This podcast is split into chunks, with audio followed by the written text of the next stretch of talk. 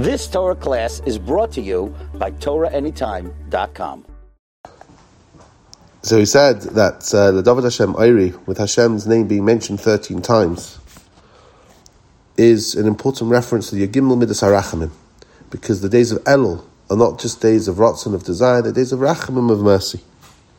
In fact, the deepest Seforim say that in this chapter, this Mizmor of the David Hashem Oiri, there are psukim that guard us, to protect us from forces of evil. Hashem, Oiri V'yishi, Hashem is my light and my salvation. Mimi'ira, from whom shall I be afraid?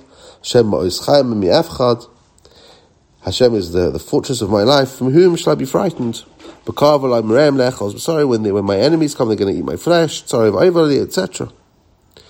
Many, many psukim talking about Hashem's protection of us against forces of evil. Now the question is, who are these forces of evil? Obviously, the simple meaning of it is David HaMelech's physical enemies. David HaMelech had many, many people, uh, at almost every point in his life, that wanted to do away with him.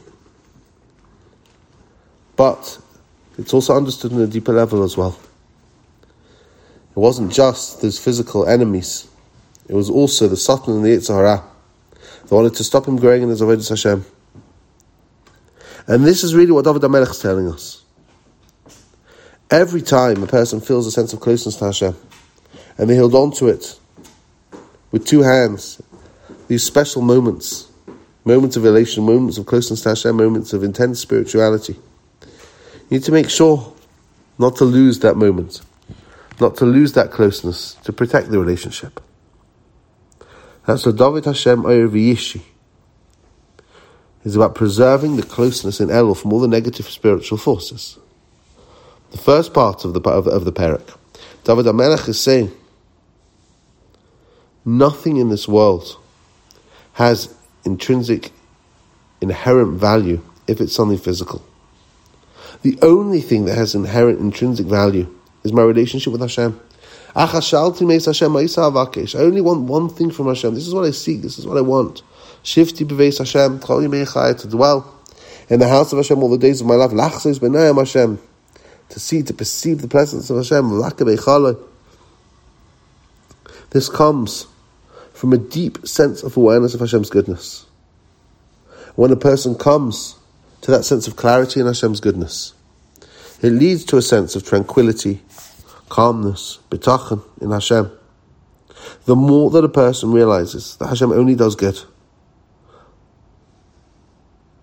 the greater their bitachon will be and they'll be able to accept with calmness and with love everything that comes their way. The second half of the parak, so David HaMelech is davening that he should never lose this connection with Hashem. He should never lose the level that he's on. That Hashem should allow him to be constantly attached to him on this level of awareness with this deep, deep sense of bitachon. This is so, so, so appropriate for Chodesh El. In El, we can come close to Hashem we can feel His closeness, we can feel His protection. We can feel a sense of the Anagal Hashem, taking pleasure in Hashem, appreciating His goodness. And at the same time, we want to make sure we don't lose that which we achieve during this month.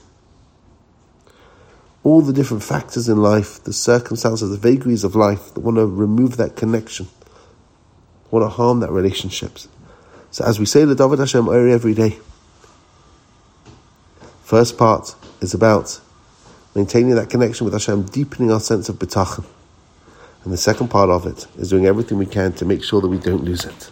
You've just experienced another Torah class brought to you by TorahAnytime.com.